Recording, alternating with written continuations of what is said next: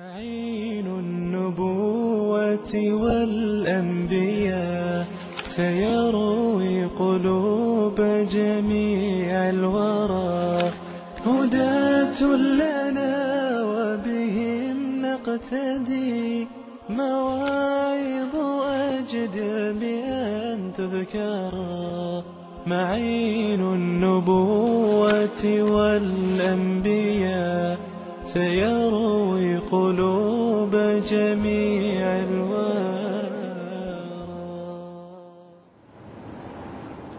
السلام عليكم ورحمة الله وبركاته مشاهدينا الكرام أهلا وسهلا بكم. هذا ثاني أيام شهر رمضان المبارك وثاني حلقات برنامجكم معين الأنبياء. هذا البرنامج الذي نشرف فيه باستضافة فضيلة الشيخ صالح بن عواد المغامسي إمام وخطيب جامع قباء ومدير عام مركز أبحاث ودراسات المدينة المنورة. حياكم الله يا شيخ وأهلا وسهلا بكم. حيا الله الإخوة والأخوات جميعا. أسأل الله لي ولكم التوفيق. مشاهدينا الكرام كما نوهنا بالأمس ستكون حلقتنا اليوم على مدى حلقات متتالية في موضوع الأنبياء والوحي. سيبدأ الشيخ ب سنبدأ بالحوار مع فضيلة الشيخ. ثم بعد ذلك سنتيح المجال لاتصالاتكم في الأرقام التي تظهر على الشاشة. آه، فضيلة الشيخ آه، نبدأ حوارنا في موضوع الأنبياء والوحي. كنا قد تكلمنا بال- بالأمس عن الأنبياء والتفاضل بينهم. نريد الآن أن نحرر مفهوم الوحي وحال الأنبياء. نعم. بسم الله الرحمن الرحيم. الحمد لله والصلاة والسلام على رسول الله وعلى آله وأصحابه ومن والاه وبعد. فقد ذكرنا بالأمس أن وحي الله جل وعلا إلى أنبيائه هو أعظم خصيصة خصيصة آتاها الله جل وعلا أنبياءه. من من حيث المفردة لغويا يقال وحى ويقال أوحى. وأوحى أفصح عند الأكثر وبها نزل القرآن. وأوحى ربك إلى النحل.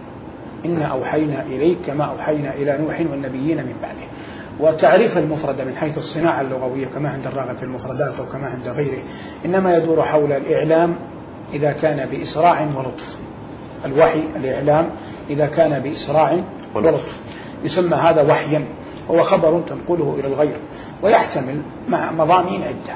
قد يكون أحيانا بالكلم قد يكون أحيانا بالإشارة قد يكون أحيانا بالكتابة وبعضهم حمل الكتابة حمل معنى قول الله جل وعلا فخرج على قومه من المحراب في خبر زكريا فأوحى إليهم أن سبحوا بكرة وعشية أوحى إليهم أن بمعنى كتب إليهم لأن زكريا كان قد منع من الكلام. ثلاث ليال سوية. آه قال آيتك أن لا تكلم الناس ثلاثة أيام إلا إلا رمزا. فمن قال إن الوحي هنا بمعنى الإشارة احتج بآية إلا رمزا. إلا رمزا. أو بمقطوع إلا رمزا من الآية مجزوء إلا رمزا من الآية. ومن جعلها على إطلاقها رجع لمخزونه اللغوي فالمخزون اللغوي يدل على أن الوحي يأتي بمعنى الكتابة. قال لبيد عفت الديار محلها فمقامها بمن تأبد غولها فرجامها فمدافع, الري فمدافع الريان. عري رسمها خلقا كما ضمن الوحي سلامها. كما ضمن الوحي سلامها السلام الصخور. والوحي الكتابة التي على الصخور. ونحن الآن لما يذهب الإنسان إلى البر البرية يرى الصخور مكتوب عليها. هذا ليس إرثا حديثا هذا إرث قديم كانت العرب تصنعه. فمن هنا احتج من قال بأن الوحي هو هو الكتابة لكن كما قلنا إن الأصل في الوحي نتكلم الآن من حيث المفردة كلغة لا من حيث المفردة كناحية شرعية. تأتي بمعنى الإشارة تأتي بمعنى الكتابة تأتي بمعنى غير ذلك. إذا استطردنا أدبيا آه، لبيد أحد شعراء المعلقات آه، مخضرم إنما يقال مخضرم لأن ال- الدابة إذا شق أذنها شقين نعم. انفصلا يقال لها مخضرمة فمن أدرك الجاهلية وأدرك الإسلام يقال له مخضرم. أو أدرك جيلين متفاوتين في أي سياق يعني. يسمى مخضرم لبيد هذا قلنا أدرك الإسلام كانت أم المؤمنين عائشة رضي الله عنها وأرضاها تستملح له أبيات أو بيتين كان يقولهما ذهب الذين يعاش في أكنافهم وبقيت في خلف كجلد الأجرب يتآكلون ملامة ومذمة يتآكلون ملامة ومذمة ويلوم ويلام قائلهم وإن لم يشغب العجيب في البيتين أن أم المؤمنين كانت تقولهما وتتذكر أيام لبيد. يعني أن لبيد كان يقول يتأسف على زمانه يقول ذهب الذين يعاشوا في أكنافهم. فهي تقول فكيف لو بقي لبيد إلى اليوم. إلى اليوم. عروة بن الزبير ابن أختها أسماء كان يردد هذين البيتين اللي تقولهما خالته وهما للبيد فيقول كيف لو بقيت عائشة إلى يومنا هذا؟ هشام بن عروة ابن عروة كان يردد البيتين ويقول كيف لو بقي أبي إلى اليوم؟ طبعا هذا الأمر لو أطلق ستنتهي أمور. سيقول اليوم ماذا سيقول صالح بن صهيب اليوم؟ نعم. لكن يعني لا ينبغي الإطلاق في مثل هذا. ولهذا إذا خرجنا عن النص قليلا في هذه القضية هم يقولون إن أن الصديق رضي الله تعالى عنه وأرضاه لما رقى منبر النبي صلى الله عليه وسلم نزل عنه درجتين. يعني كان صلى الله عليه وسلم يصعد على الدرجة الثالثة. نعم. فجلس على الدرجة الثانية. درجتين؟ در- درجة واحدة. يخطو الدرجة الثانية. فجاء عمر. فجلس على الدرجة الأولى. نعم. فلما جاء عثمان عاد إلى موضع الرسول صلى الله عليه وسلم جلس على الدرجة الثالثة. الثالث فجاء أحد الناس الذين ينقمون على عثمان من الخلفاء بعده بسنين يعني في عهد دولة بني العباس. نعم. فقال له القائل أنت متى تنقم على أمير. المؤمنين عثمان؟ قال أنقم عليه أنه نزل أنه صعد رجع.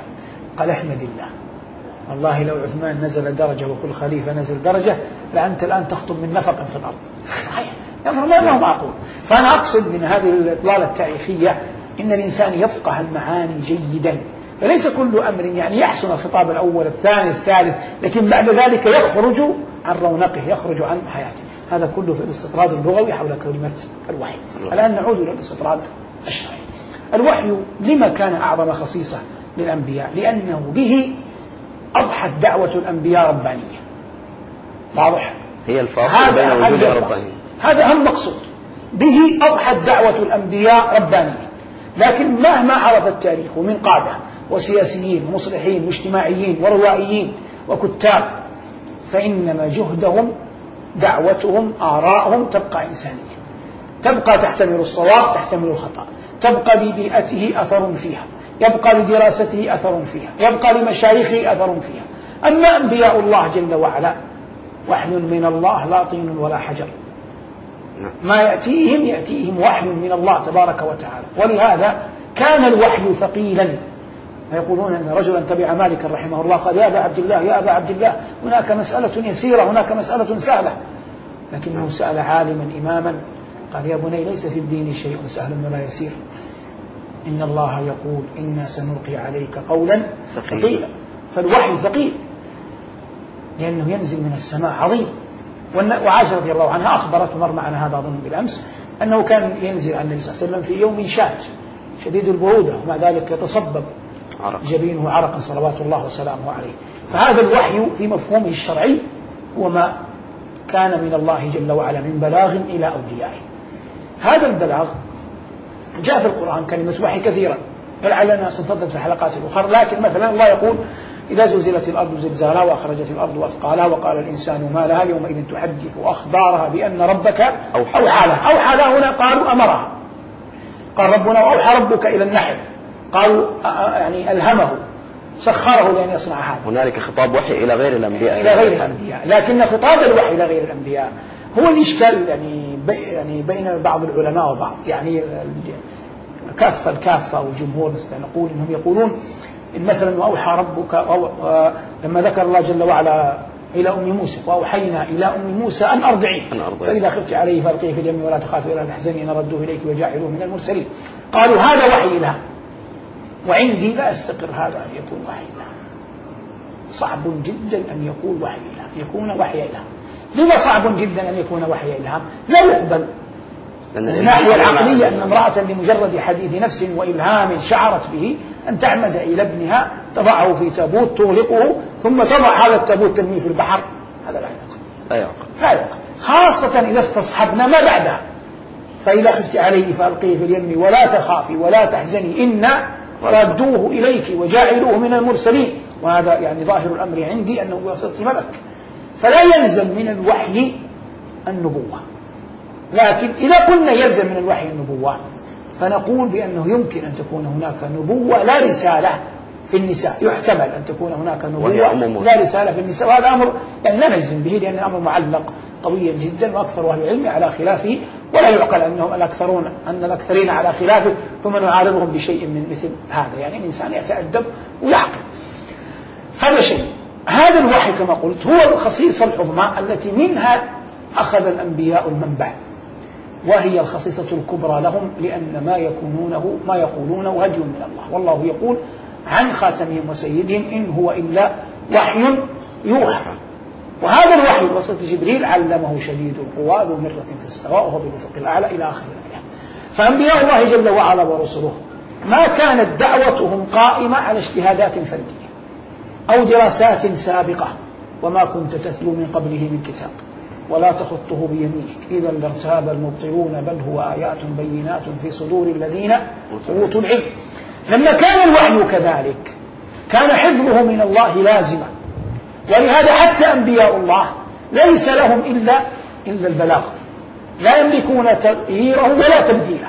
ولو تقول علينا بعض الأقاويل لأخذنا منه باليمين ثم لقطعنا منه الوجه فإذا هذا بحق سيدهم صلى الله عليه وسلم فماذا يقال في حق في حق غيره. ولهذا أول الأمر أول الوحي يحدث خوفا في القلب يحدث رهبة. ولهذا كان النبي صلى الله عليه وسلم يتعجل لا تحرك به لسانك. فلهذا أنزل الله جل وعلا عليه فإن كنت في شك مما أنزلنا إليك فاسأل الذين يقرؤون الكتاب من قبلك. فقال صلى الله عليه وسلم لا أشك ولا ولا أسأل. لا أشك ولا ولا أسأل. والمقصود أيها المبارك قضية أن الوحي ثقيل جدا. وله صور. الله يقول ما كان لنبي أن يكلمه الله إلا وحيا أو من وراء حجاب أو يرسل رسولا فيوحي بإذنه ما يشاء. فيعني من صوره أن يكلم الله العبد تكليما. وهذا مر معنا بالأمس وهذا أرفع مقامات الوحي.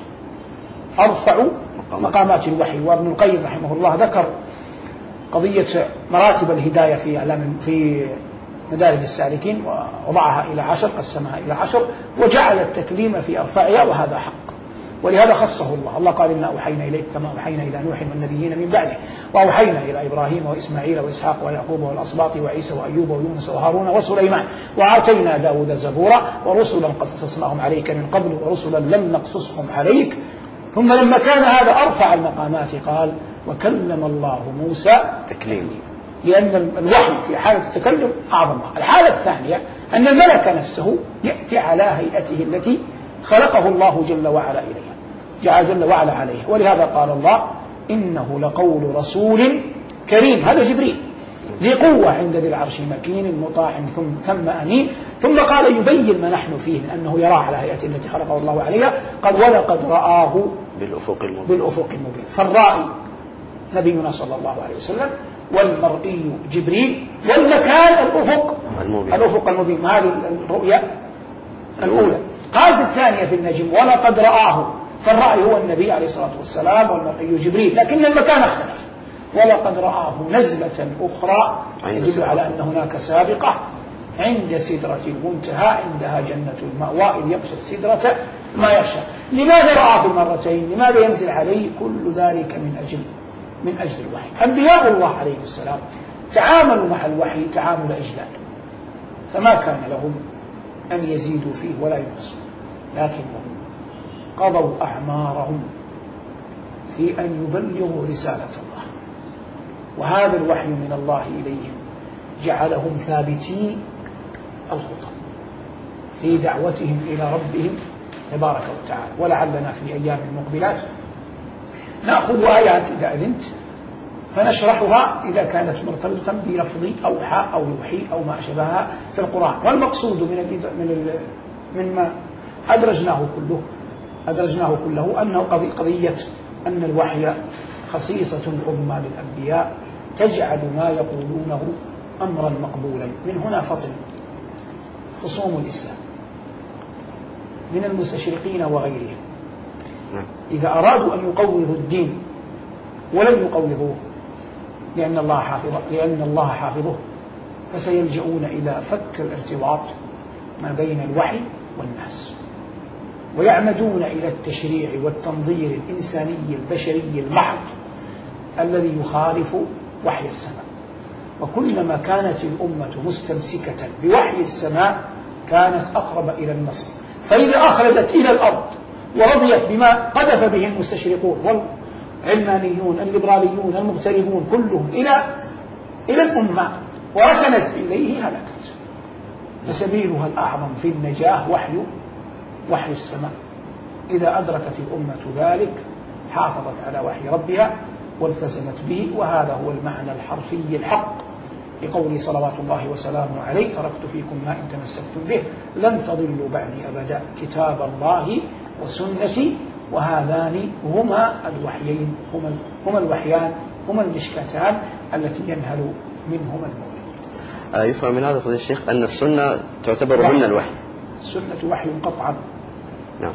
آه بعد ذلك نريد أن نعرج فضيلة الشيخ بما أننا خصوصا أننا في رمضان نريد أن نعرج على يوم الوحي الأول عند نبينا صلى الله عليه وسلم. يوم الوحي الأول لنبينا صلى الله عليه وسلم هو اليوم الذي أنزل فيه فواتح العلق اقرأ باسم ربك الذي خلق خلق الإنسان من علق. اقرأ وربك الأكرم الذي علم بالقلم. علم الإنسان ما لم ما لم يعلم. خمس آيات. كان له توطئة. ذكرتها كتب السيرة. قبل ذلك أقول نحن نعلم أن أصح كتاب بعد كتاب الله. هو كتاب الإمام البخاري المعروف صحيح البخاري وسماه صاحبه الجامع الصحيح. البخاري رحمه الله قسم كتابه سبعا وتسعين كتابا. يعني جعله على أبواب الفقه. سبعا وتسعين كتابا. بدأها بكتاب بدء الوحي. وختمها بكتاب التوحيد. وجعل آخر حديث في كتاب التوحيد الذي هو آخر كتاب في كتاب الجامع الصحيح قول صلى الله عليه وسلم كلمتان خفيفتان على لسان ثقيلتان في الميزان حبيبتان إلى الرحمن. سبحان الله وبحمده سبحان الله العظيم. الأئمة لما ألفوا وصنفوا اختلفوا في التصنيف يعني فيما يبدأون. فالبخاري بدأ بالوحي وهذا والله من التوفيق ومن الفقه. نعم. حتى يجعل الإنسان من يعرف يعلم أن ما أنزل على النبي صلى الله عليه وسلم وحي. فكل ما سيأتي في الكتاب يصبح مقبول إن هو إلا وحي الله بدأ كتابه بالوحي. مسلم بدأه بالإيمان مالك الموطأ بدأه بوقوت الصلاة. طبعا يختلف ولكل وجه يعني ليس هذا بأولى من هذا لكن لكل منهم تخريجا في السبب الذي من أجله بدأ كتابه. لكن الذي يعنينا هنا بدء الوحي. أنت تتكلم تسأل عن قضية يوم الوحي الأول في حياة النبي صلى الله عليه وسلم. المكان كان غار حراء. الزمان كان رمضان. التهيئة كانت خديجة رضي الله عنها تعلم أن زوجها عليه السلام قبل أن ينبأ. يتحنث الليالي ذوات العدد وهذا من توطئة القلب لفضل الرب قبل بعثته صلوات الله وسلامه عليه. حبب إليه. هذا الذي حبب إليه لم يكن شيئا موروثا. يعني شتان أن يكون لديك معلما تقلد وتحاكيه أو مسألة قرأتها في كتاب فأعجبتك فأنت تطبقها. لكنه شيء قذفه الله في قلب نبيه صلى الله عليه وسلم توطئة له. هذا كله وقع قبل رمضان. كما قلنا بالأمس واصطنعتك لنفسي واصطنعتك لنفسي ويتحنث الليالي ذوات العدد. حتى كان اليوم الأول. اليوم الأول جاءه جبريل عليه السلام. الأول من رمضان. اليوم الأول في الوحي. اليوم الأول. في أي يوم من رمضان؟ طبعا لو علم يقينا لحل إشكال ليلة القدر. واضح. لو علم يقينا أي يوم هو لحل إشكال يوم ليلة القدر. لأن الله قال إنا أنزلناه في ليلة القدر. يعني ابتداء نزوله في ليلة القدر. ومنهم من ذهب أنه ليلة السابع عشر. لأن الله قال ما أنزلنا على عبدنا يوم الفرقان يوم التقى الجمعان ومنهم من قال أنها ليلة أربع وعشرين وهذا قوي عندي. ومنهم من قال أنه ليلة سبع وعشرين وهذا عليه الجمهور. وقوي أخر الذي نعود إليه هذا اليوم الوحي الأول. جاءه جبريل. طبعا في القصة أخبار شهيرة لا أحتاج أن أعرج عليها. أنا أحاول أستل ما أريده من قضية الوحي. لما جاءه جبريل جاءه بالوحي. فالوحي ثقيل. اقرأ ما أنا بقارئ اقرأ ما أنا بقارئ فقال جبريل اقرأ. باسم ربك الذي خلق خلق الإنسان من علق. اقرأ وربك الأكرم الذي علم بالقلم علم الإنسان ما لم يعلم. نزل صلى الله عليه وسلم من الجبل ذهب إلى خديجة. حتى الزواج منها توطئ لهذا. وإلا الأصل أن رجلا في الخامسة والعشرين لا يقبل بامرأة في الأربعين. لو جرينا على العادة. لكن من الذي قذف في قلبه أن يقبل؟ ومن الذي قذف في قلبها أن تطلب؟ ومن الذي جعل النبي عليه السلام حسنا في عين ميسرة حتى يكون حسنا في عين خديجة؟ لأنه لم يصحب خديجة. فالبداية الأولى كانت أن زين عليه الصلاة والسلام في عيني ميسرة غلام خديجة.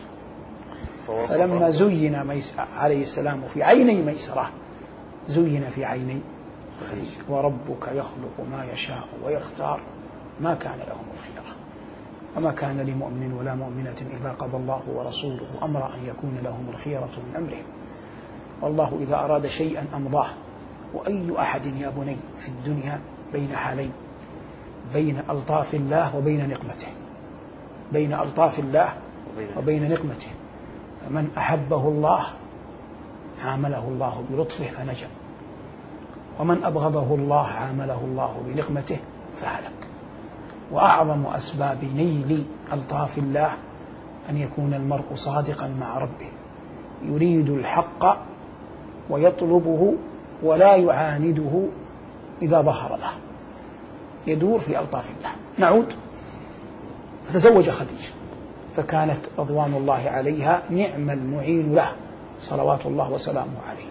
فعاد إليها. ومن كانت تجله قبل أن يقول إنه نبي بدهي أن تجله أكبر بعد أن علمت نبوته فقذف الله في قلبها الإيمان. فكانت أول من آمن من هذه الأمة رضوان الله عليها. لما آمنت أخذت به بعد أن أيدته وقالت له إنك لتحمل الكلا وتعين على نوائب الحق يعني ثبتته بما تقدر من مخزونها الثقافي من لسانها. ثم مضت به إلى ابن عمها ورقة بن نوفل كان يكتب بالعبرانية ويتنصر يقرأ الإنجيل اطلع. فقالت اسمع من ابن أخيك. كان شيخا قد عمي ابن أخيك تقصد النبي صلى الله عليه وسلم لأن قضية ورقة يجتمع مع النبي صلى الله عليه وسلم في بعض أجداده قبل قصي. لما سمع قال هذا الناموس الأكبر الذي يأتي موسى. طبعا يأتي إشكال هنا علمي. هو أن أقرب نبي للنبي عليه الصلاة والسلام ليس موسى عيسى. عليه الصلاة والسلام يقول أنا دعوة أبي إبراهيم وبشارة أخي عيسى مبشرا برسول يأتي من بعد اسمه أحمد. فلماذا قال موسى ولم يقل؟ عيسى مع أنه كان نصرانيا. أجاب أهل العلم عن هذا أن نبوة موسى متفق عليها عند أهل الكتابين. وأما نبوة عيسى فإن اليهود لا تعترف به. لا تؤمن بنبوته ولذلك قتلوه. فأحاله إلى موسى ولم يحله إلى إلى عيسى. ويقول متفق عليه. ويقول بعض العلماء أن وردت رواية بأنه عيسى لكن لا أظنها تثبت. لكن رواية الصحيح رواية الصحيح أنه موسى في البخاري. نعود قال هذا الناموس الأكبر الذي يأتي. موسى وأخبره أن قومه سيخرجوه وقال ومخرجي هم قال يا ليتني يكون جذعا إن يخرجك قومك يعني حتى أنصرك. أنصرك هذا كله زاد من ثباته صلى الله عليه وسلم. ثم تقول أم المؤمنين عائشة راوية الحديث تقول ثم فتر الوحي. فتر هنا بمعنى ضعف. وأهل العلم يقولون إنه ذكرناه مرارا. نجم عن هذا. الرهبة والخوف بدأت تقل والشوق إلى كلام الله بدأ بدأ يعظم ويزداد. ثم بعد ذلك أنزل الله يا أيها المدثر وجل أهل العلم يقولون إن النبي صلى الله عليه وسلم نبئ بإقرأ وأرسل بال وأرسل بالمدثر. في الحديث ثم عمي الوحي وتتابع. هذا حتى آخر يوم. يعني إلى أن قبض صلوات الله وسلامه عليه. بعد ذلك لم يفتر الوحي. حمي الوحي وتتابع. يا أيها المدثر يا أيها المزمل نون والقلم. هذه من أوائل كلها من كلها من أوائل ما ما أنزل. ثم نزل الثلاثة العتاق الكبار الإسراء والكهف ومريم وطه والأنبياء. هذه الخمس من العتاق الكبار التي نزلت في في مكة. وكلها نزل مكية. هذا معنى قولها حمي الوحي وتتابع. طبعا إذا أذنت في قضية الاستطراد اللغوي كلمة ناموس. وهذا يعني امتاع بعض الشيء لمن يرانا. كلمة ناموس على وزن فاعل. ولامها يعني تعرف الكلمة على وزن فعل دائما. لامها تأتي سين نعم. والكلمة ناموس بعض أهل العلم يقول هو صاحب السر للملك. وبعضهم يقيد يقول صاحب السر في الخير. وبعضهم يقول إن الجاسوس صاحب السر في الشر. يعني الشر. والناموس صاحب والناموس صاحب الخير. وبعضهم يقول هما سواء. على نفس نطاق هذه الكلمة يأتي كثير. الداموس ما يريدون به القبر. لأن يقولون ظلام دامس والقبر مظلم. أنار الله قبري وقبور المسلمين. الفاعوس الحية. وهي مشهورة بعداوتها. ولو أنني داريت عمري حية إذا استمكنت يوما من اللسع تلسع. هذا يجعل الإنسان دائما يكون إن كان له خصوم أو أعداء أن يكون حريصا منهم. الجاموس معروف ضرب من البقر. القاموس قعر البحر ولهذا سمى الفيروزبادي كتابه القاموس المحيط يعني يحوي أشياء كثيرة. الجاروس هو الرجل الكثير الأكل يسمى جاروس. قابوس هذه بدون ال تطلق على الرجل الصبيح الوجه جميل الوجه. آه، وهذا ورد في شعر النابغة فإن يهلك أبو قابوس يهلك. فإن يهلك أبو قابوس يهلك ربيع الناس والبلد الحرام. وهذا اسم أحد ملوك المناذرة لم أنسى. المقصود هذه بعض المفردات آه، لغوية لكلمة على وزن كلمة ناموس أي على وزن فاعل نعود للوحي. هذا اليوم الأول في حياة نبينا صلى الله عليه وسلم من الوحي. مع ذلك عبر تتابع الوحي كله لم يمكن لا يمكن أن يوصف الوحي بالضعف. يبقى قويا. لكن الوحي أحيانا يأتي رؤيا. كما وقع للنبي صلى الله عليه وسلم لقد صدق الله رسوله الرؤيا بالحق. وحديث الرؤيا أنه صلى الله عليه وسلم رأى ملكان رأى ملكين وأشباه ذلك آه، كثير. لكن هذا الذي أنا أقوله على وجه الإجمال عن مسألة الوحي. آه، اسمح لي هنا أسألك ما هي صور الوحي التي جاء فيها إلى النبي صلى الله عليه نعم. وسلم جاء أحيانا ينفث في روعه. ويؤيده حديث إن روح القدس نفث في روعي أن نفسا لن تموت حتى تستكمل رزقها وأجلها فاتقوا الله وأجملوا في الطلب. هذا حال. نعم. أعلاها قلنا التكريم ثم يأتي بعد ذلك حال الملك بصورته التي خلقه الله جل وعلا عليها ثم حال الملك بغير صورته التي خلقه الله جل وعلا عليها وكان جبرائيل كثيرا ما يأتي على هيئة دحية الكلب رضي الله عنه والمشاكلة محمودة في الشرع فدحية كان وسيما جميلا رضوان الله تعالى عليه والملائكة موصوفون بالجمال فهذا وجه الاقتران. قال بعضهم إن دحية كان يدخل على الملوك ولهذا كان جبرائيل يأتي على هيئة دحية. ايا كان كانت العلة والحكمة لكن كان يأتي على هيئة دحية هذا أمر مفروغ منه. كان يأتي على هيئة رؤيا. لكن نستطرد يعني في القرآن جاءت تسمية الوسوسة وحيا لكنها ليست وحي الله إلى أنبيائه. نعم. وإن الشياطين ليوحون إلى أوليائهم ليجادلوكم.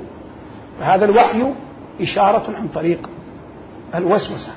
منه قول الله جل وعلا عن شياطين الإنس والجن يوحي بعضهم إلى بعض زخرف. القول غرورا. فهذه نفثات ملك نفثات شيطان تسمى وسوسة. مع ذلك سماها الله جل وعلا وحيا. لكن التسمية هنا بأنها وحي بناء على الناحية اللغوية لا على الناحية لا على الناحية الشرعية سميت نحو آه، وحيا بناء على الناحية اللغوية لا على الناحية الشرعية. آه طيب آه، أثابكم الله يا شيخ. آه نكتفي بهذا القدر اليوم ونتابع بإذن الله حديثا عن الوحي في الحلقات المتتابعة. والآن آه نفتح المجال للاتصالات. ومعنا أول اتصال من معنا؟ مين معنا أول اتصال؟ معنا مشعل. اتفضل يا مشعل. السلام عليكم وعليكم السلام ورحمة الله وبركاته. أهلا بك أخوي مشعل تفضل. علينا وعليكم إن شاء الله. صالح السلام عليكم عليكم السلام. حياك الله أخ مشعل. ولو رفعت الصوت قليلا لكان أكمل. والله هذا آخر شيء طال عمرك. الله يقويك الله يقويك. نسمعك إن شاء الله. تفضل يا أخوي مشعل. السؤال الأول بغيت أسأل عن الخضر. عن؟ الخضر الخضر. الخضر عليه السلام. نعم. هل هو نبي ويوحى إليه؟ هل آه نبوة الخضر. نبوة الخضر وإيحاء الله إليه في قصة موسى عليه السلام. نعم. نعم. والسؤال الثاني عن ليلة آه، القدر. يقول الشيخ صالح أنه ليلة 24 هو قول قوي لدي نعم. وشكرا الله يعطيك العافية. طيب شكرا أخوي. مشعل معنا عبد الصمد من السعودية. تفضل.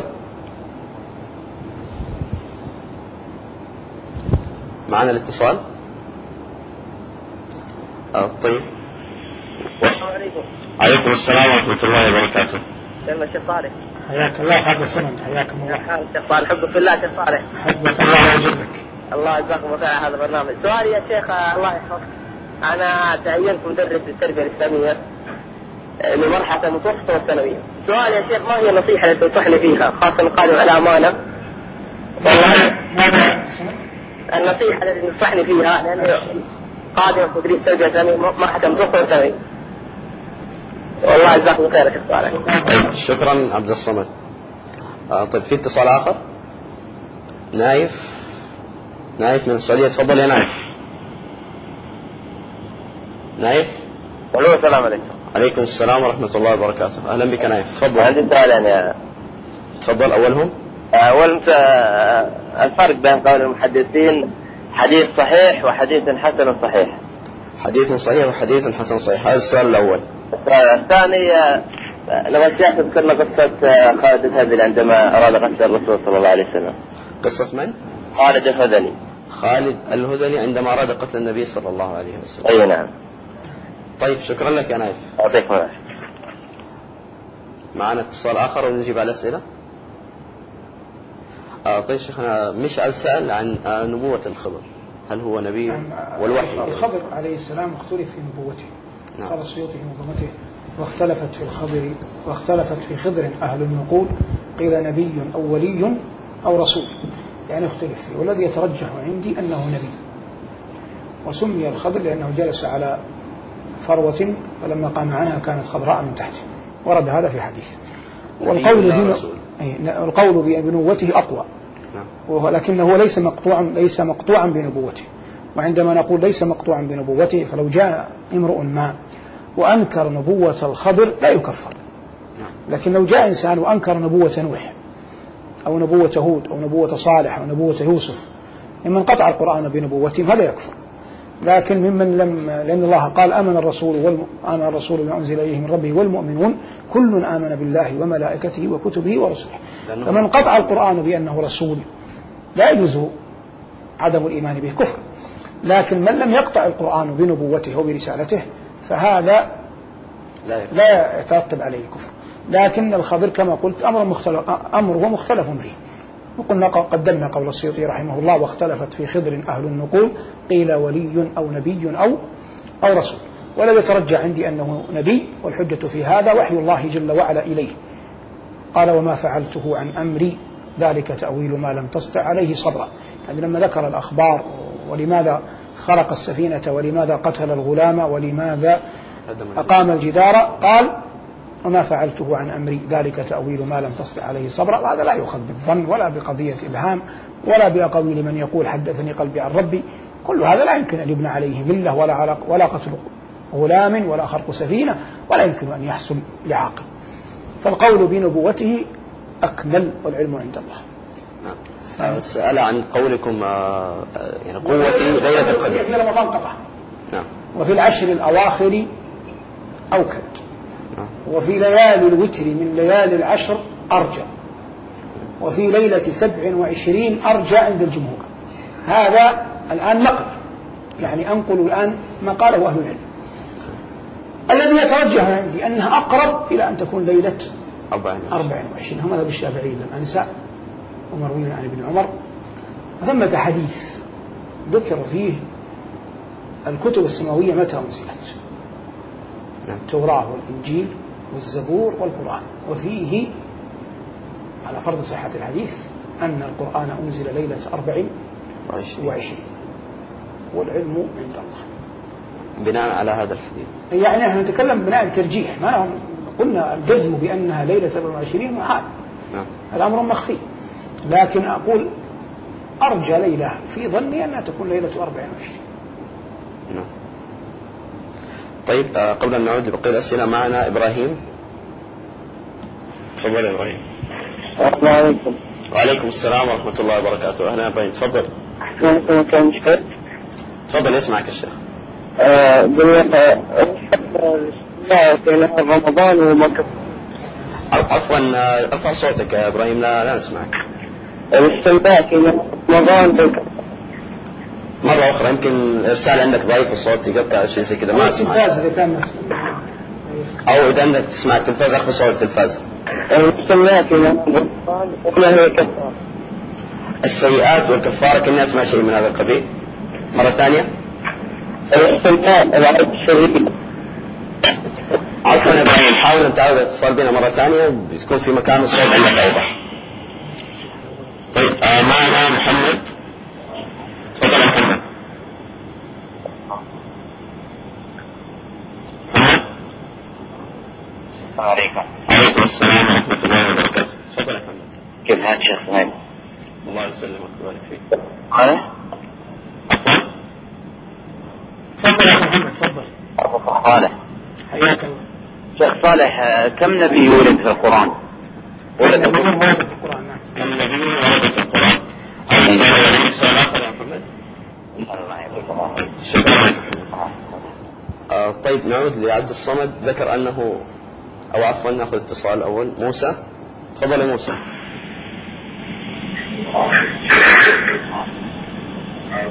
موسى. أي نعم. تفضل. السلام عليكم. وعليكم السلام ورحمة الله وبركاته. آه لو سمحت حاب أسلم على الشيخ أول حاجة. وأقول له وأقول له. واقول لك رمضان كريم إن شاء الله. ودعواتي يا شيخ لنا بس. ونحبك بالله. حبك الله وأجلك. لا تنسى من دعائك يا شيخ. طيب شكرا لك يا موسى. جزاك الله خير. آه طيب نعود إلى عبد الصمد. آه كان يقول أنه مقبل على تدريس التربية الإسلامية ويريد النصيحة خصوصا أنه يشعر بثقة للأمانة عليه. وهذا من الاستشعار الطيب ويدل على أن الشيخ عبد الصمد وفقه الله تعالى على هدى مستقيم فيما يظهر لنا. لا- ولا نزكي على الله أحدا لأن سؤال المرء أحيانا قد يخبر عما مكنون نفسه. ومن قلده الله جل وعلا تعليم الناس إنما قلده أمر خير لأن العبد إذا أراد أن يعلم أين مقامه عند الله أين مقامه عند الله فلينظر فيما استعمله الله. ولا ريب أن من الاستعمال الحميد أن يستعمل الله العبد في الدعوة إليه. قال عليه الصلاة والسلام إن الله وملائكته وأهل سماواته وأرضه لا يصلون على معلم الناس الخير حتى الحوت في بحره. وهذا يدل على فضيلة ما هم فيه. وإذا كان الإنسان في عصر الطلب يقول عليه الصلاة والسلام إن الملائكة لتضع أجنحتها لطالب العلم رضا بما يصنع. فما بالك في عصر العطاء؟ فلما قلده الله جل وعلا أن يدرس التربية الإسلامية فأنا أقول أول ما ينبغي عليك أن تصدق مع ربك جل وعلا. ثم خذ الأمور بتدرج. فلا يمكن أن يحمل العلم جملة ويعطى جملة. إنما راعي سن من يستمع إليك. وكن في قدوتك ولطف كلامك مع بقاء هيبتك ما يعينك على إيصال المعلومة. وحاول أن تسلك طريقين. الطريق الأول أن تأتي إلى المادة المقررة ما يعرف بالمنهج فتؤتيه على أكمل وجه وأتم نحو تقربه إلى أذهان الطلاب. تجتهد في قضية العطاء وتلين وتخفف في قضية الامتحان أو تأتي به تدريجيا فالذي يراد من الامتحانات التمييز لا التعجيز يراد من الامتحانات التمييز لا التعجيز. المسلك الثاني أن يصحب أن يصحب درسك فوائد جمة تؤتيها للأبناء لا يكونون ملزمين بها في الاختبارات والامتحانات وما شابهها. لكنها تثري معارفهم توثق من علاقتك بهم تجعلهم يؤمنون بقدرتك يصبح لديهم إقبال على شخصيتك لأنهم يرون أن لديك ماء عذبا وقد قيل إن المورد العذب كثير الزحام. نسأل الله يا شيخ عبد الصمد أن يوفقك ويسددك وييسر أمرك ويعينك وسائر إخوانك من معلمي التربية الإسلامية. نايف سأل عن الفرق بين الحديث الصحيح والحسن الصحيح. من حيث العمل كلاهما واحد. لكن واضح أن الحسن أقل درجة في الإسناد فيكون الصحيح مقطوع بصحته والحسن قد لا يكون مقطوعا بصحته عند الجميع أو يكون في إسناده ضعفا لا يجعله في منزلة الضعيف ولا يرتقي به إلى مرحلة الصحيح الموصول المقطوع به. فلهذا يسمى حسنا وهذا كثر عند الترمذي رحمه الله لكن من حيث العمل جمهور العلماء على العمل به على العمل به. سأل عن خالد الذي حاول قتل النبي صلى الله عليه وسلم. لا أذكر اسم الرجل لكن إذا كان يقصد ذلك الذي لما نزل النبي صلى الله عليه وسلم في أحد غزواته وانفرد عن الناس فجاءه من جاءه وأخذ السيف وسله وقال من يمنعك مني يا محمد؟ فقال يمنعني الله فارتعش وارتعد وسقط السيف منه. ثم النبي صلى الله عليه وسلم عفى عنه وأخبر أصحابه بالقصة. هذا الذي أذكره الساعة في هذا الخبر. فإن سهوت أو غفلت فأقول كما قالت الملائكة عند ربها سبحانك لا علم لنا إلا ما علمتنا. آه معنا اتصال آخر؟ معنا اتصال؟ تفضل. السلام عليكم. عليكم السلام ورحمة الله وبركاته. مساء الخير شيخ صالح. حياكم الله أخي الكريم. م- من معنا يا أخوي؟ أبو وليد وان أبو؟ أبو وليد. أبو وليد. تفضل يا أبو وليد. الله يجزاك خير. ممكن تنافس على كلامات عفوا. ثلاث أسئلة ممكن؟ ثلاث أسئلة تفضل. آه، السؤال الأول آه، المؤذن يفطر أولا أم يؤذن أولا؟ إذا دخل الوقت؟ المؤذن يفطر أولا ويأذن أولا؟ طيب. هذا السؤال الأول. آه، وكذلك إن ما وجد التمر يفطر على ما لا, لا حرج. إن ما وجد التمر يفطر على ماذا طيب هذا السؤال على ما الثاني على ما على ماء نعم. أي نعم. هذا السؤال الثاني. السؤال الثاني. بالنسبة للإنسان المعقد أموره يا شيخ آه، دليل ما هذا يعني؟ بالنسبة للإنسان اللي إيش المعقد أموره. المعقد أموره؟ أيوة يعني معقد شيء من الشيء يعني الله. بعد عسر يسرا يا أخي. لا عليك لا عليك. الله أرحم بنا من أنفسنا. تتيسر تتيسر. طيب. آه نعود إلى الأسئلة ومعنا اتصال آخر. طيب. آه نعود إلى إجابة ال- الأسئلة.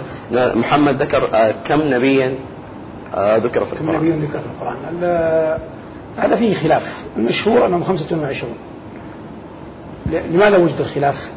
وجد الخلاف لأن في سورة الأنعام 18 نبيا مقطوع بها. تلك حجتنا آتيناها إبراهيم على قومه نرفع درجات من نشاء ربك حكيم عليم. وهبنا له إسحاق ويعقوب كلا هدينا ونوحا هدينا من قبل ومن ذريته داود وسليمان وأيوب ويوسف وموسى وهارون وكذلك نجزي المحسنين وزكريا ويحيى وعيسى وإلياس كل من الصالحين وإسماعيل واليسع ويونس ولوطا وكلا فضلنا على العالمين. هؤلاء 18 انتهينا منهم. نعم. قام مقطوع به باقي سبعة من ال 25 منثورون في القرآن.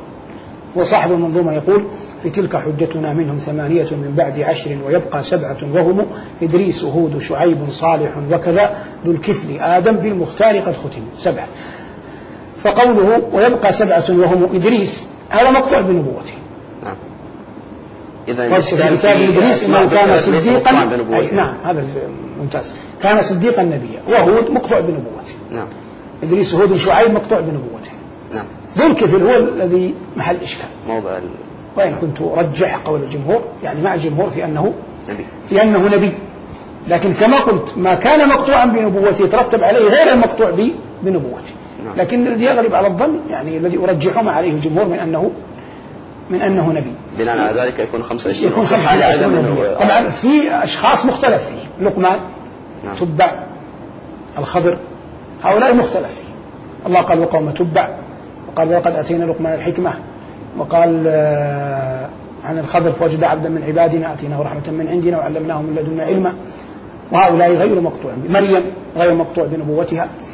آه، الأكثرون على أنها ليست بنبية وقلنا بالأمس ما كانت نبيا قط أنثى ولا عبدا قبيحا بالفعال.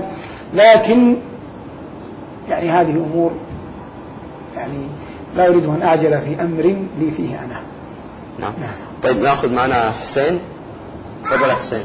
السلام عليكم. عليكم السلام ورحمة الله وبركاته. انت اكلم الشيخ؟ تفضل اسمعك الشيخ احبك في الله يا شيخ. أحبك الله يا حسين حياك الله. هذا اسمك أنا أحب اسم حسين كثيرا. يحفظك الله وجمع يبك في جنات النعيم. أنت والمقدم والاخوان المسلمين. جزاك الله خير جميعا إن شاء الله. أسأل علامات تدل على ليلة القدر يعني آيات تدل على بيانات علامات يعني تدل على ليلة القدر؟ علامات ليلة القدر. يا شيخ هذا السؤال الأول. بقى عندك سؤال آخر؟ سلامتك وحفظك الله. طيب جزاك الله خير يا حسين. آه، سأل عن علامات ليلة القدر. نعود إلى آه، أبو وليد إنما سأل عن ال- المؤذن هل يفطر قبل الأذان أم بعده على التمر أو غير التمر؟ الفطر معلق بدخول الوقت. نعم. وليس بالأذان. بالأذان. فلو فرضنا غابت الشمس. نعم. فما قام المؤذن إلا والشمس قد غرب. غابت. غربت. فلو قدر أن هذا المؤذن قبل أن يقول الله أكبر أصابته بحة. أو تعب فلم يؤذن لا يعني ذلك أن من يراه لا يفطر ليس العبرة بالأذان العبرة بغروب الشمس. غروب الشمس. فلو شرب ماء أكل رطبة تمرة قبل أن يؤذن فلا حرج. يعني صح صومه لكن الوقت الأكمل أن أن يؤذن. ولا أعلم أن من كان يؤذن على عهد النبي صلى الله عليه وسلم كان يفطر قبل أن يؤذن. ليس لي فيها علم لكن العدم بالعلم لا يعني علما بالعدم. نعم. آه، حسين سأل عن علامات ليلة القدر. تكلم العلماء عن هذا كثيرا لكن الذي يظهر لي أنه صعب أن ترتبط بعلامات كونية. نعم. لكنها ليلة بصرف النظر عن أتت صيفا أتت شتاء. فلو أن رمضان جاء في برد قارس فقطعا تلك الليلة ستكون باردة نعم. وإلا لو كانت تلك الليلة عادية جدا بالتعبير المعروف المشهور الذي يفهمه الناس لا عرف الناس أنها لكن الذي يبدو أنها صعب في ظني ربطها بالآيات الكونية. وإن وقع في عند مسلم الصحيح أن الشمس تكون فيها ليست لها شعاع. لكن هذا هل هو من كلام أبي أو من كلام الراوي أو من كلام النبي صلى الله عليه وسلم؟ يعني يحتاج إلى تدقيق. تحقيق. نعم عفوا شيخ نستأذنك في اتصال آه، دولي أمة الله من تونس ثم نعود آه، للاتصال السلام عليكم. عليكم السلام ورحمة الله وبركاته. حياكم الله. الله يحفظك. عليك تخفي صوت. ذهب الاتصال. طيب آه، عفوا نعود لعلامات ليلة القدر أيوة. فصعب ربطها بال بالأشياء الكونية لكن يعني هي إما أن نقول إنها تتنقل أو لا تتنقل. فإن قلنا إنها لا تتنقل فهي ليلة. جاء جبرائيل فيها إلى النبي صلى الله عليه وسلم أوحى به إليه. فهذه الليلة عينها في كل عام من رمضان هي ليلة القدر. نعم. هذا في حال ثبات. هذا في حال ثباتها وأم ولما الآخر أنها تتنقل جمع بين الأحاديث كما يقول الجمهور فيصبح أنها في كل ليلة من رمضان في العشر الأواخر في ليالي الوتر في ليالي الشفع تكون هي ليلة القدر. وقلت والجزم بأي حال من هذه الأحوال صحيح؟ لكن من قام رمضان كله وأراد بقيامه وجه الله ووفق لأن تكون صلاة العشاء والفجر في جماعة فقطعا وافق ليلة القدر بقي القبول أمره عند الله. أمر لا نقتحمه ولا نتكلم فيه وليس لنا إليه سبيل. والله الإنسان ما يدري. ما عند الله ينال بالاستسلام له. إذ قال له ربه أسلم. قال قال أسلم. أسلمت لرب العالمين. الإنسان من عصر تلك الليالي بل عصر هذه الليالي ينبغي وإن ظهر للناس أنه يعمل في متجره في وظيفته في أمارته في مكتبه لا عمل له في إجازته لكن وإن أعطى الناس وجهه ينبغي أن يكون قلبه مشغولا كيف يقضي تلك الليلة. يبدأ الإنسان بفقه الأولويات. أولاها أن لا تفوته صلاة العشاء والفجر في جماعة إن كان رجلا. ثم أن يكون له حظ من صلاة الليل. فيبدأ بالسنة الراتبة بعد العشاء. ثم بما يعرف بصلاة التراويح. لكن حتى لو قدر ما صلى التراويح يعني لعمل أو غيره. المهم في الليل كله الليل كله محل للعبادة. فيكون هناك محل للعبادة. وأحيانا الإنسان يغفل عنه قرينه. كان صديقا كان صديقا أو زوجة أو ولدا أو رفيقا في سفر. ترى هذه اللحظات التي يغفل عنك قرينك هي التي يتقرب فيها إلى الله. نعم. يعني من أجمل اللحظات التي يتقرب فيها إلى الله اللحظة التي يغفل عنها قرينك قرينك من الإنس. نعم. يعني وقتها الإنسان يسبح يدعو يهلل يذكر الله. آه، إذا كان القرين بعد يصلي. لأن ترى أجمل الأشياء أن تترك الخلق وتتوجه إلى إلى الخالق. إذا رزق الإنسان هذا يرجى أنه يكون على خير عظيم. الله يقول وما يعقلها إلا العالمون. في أشياء لا بد من مشاركة الناس فيها كما مذهب الجمهور أن صلاة التراويح جماعة. يأتيها الإنسان مع الناس يعني هذا سواد مسلمين يكثر. ومرءا يعني يفرح العين. يعني هذه الأفواج تخرج من هذا المسجد المبارك مسجد الرسول صلى الله عليه وسلم. شيء يملأ العين. ال- لما يرى الناس الطائفون المصلون حول البيت الحرام. أولا والله يغبط هذه الدولة المباركة يغبط ولي أمر المسلمين الذي وفقه الله لأن يهيئ للمسلمين عبادة ربهم يغبط كل من يعمل يغبط الأئمة الذين جمع الله الناس على قراءتهم. هذا يراه الإنسان في كل مكان يربط من يبني المسا... يغبط من يبني المساجد هذا أمر محمود لكنه وحده لا يكفي. يكون الإنسان خلوات يختلف فيها. يختلف فيها بربه وليست الخلوة شرطا في أن الإنسان يأتي مكان مغلق مظلم ويفتحه ويراك الناس كلهم أنك دخلته. ما صارت خلوة. لكن الخلوة هي التي يستطيع الإنسان أن يستلها المرء من دقائق حياته وساعات ليله وينفرد فيها بربه. ويبث الله جل وعلا ما يريد. طيب. جزاكم الله خير يا شيخ وثابكم الله. نسأل الله وإياكم أن نسأل الله أن يبلغنا وإياكم ليلة القدر جميعا والمشاهدين الكرام وجميع المسلمين ويتقبل منا صالح العمل بإذن الله. آه، كان هذا ختام حلقتنا لهذا اليوم ونلقاكم في الغد بإذن الله لنتابع حديثنا في الأنبياء والوحي. إلى ذلك الحين نستودعكم الله والسلام عليكم ورحمة الله وبركاته. والأنبياء سيروي قلوب جميع الورى. لنا عبرة من أناس مضوا. فأين الذي يأخذ العبرة هداة لنا وبهم نقتدي. ويونسنا ذكر ما قد جرى. فليس حديث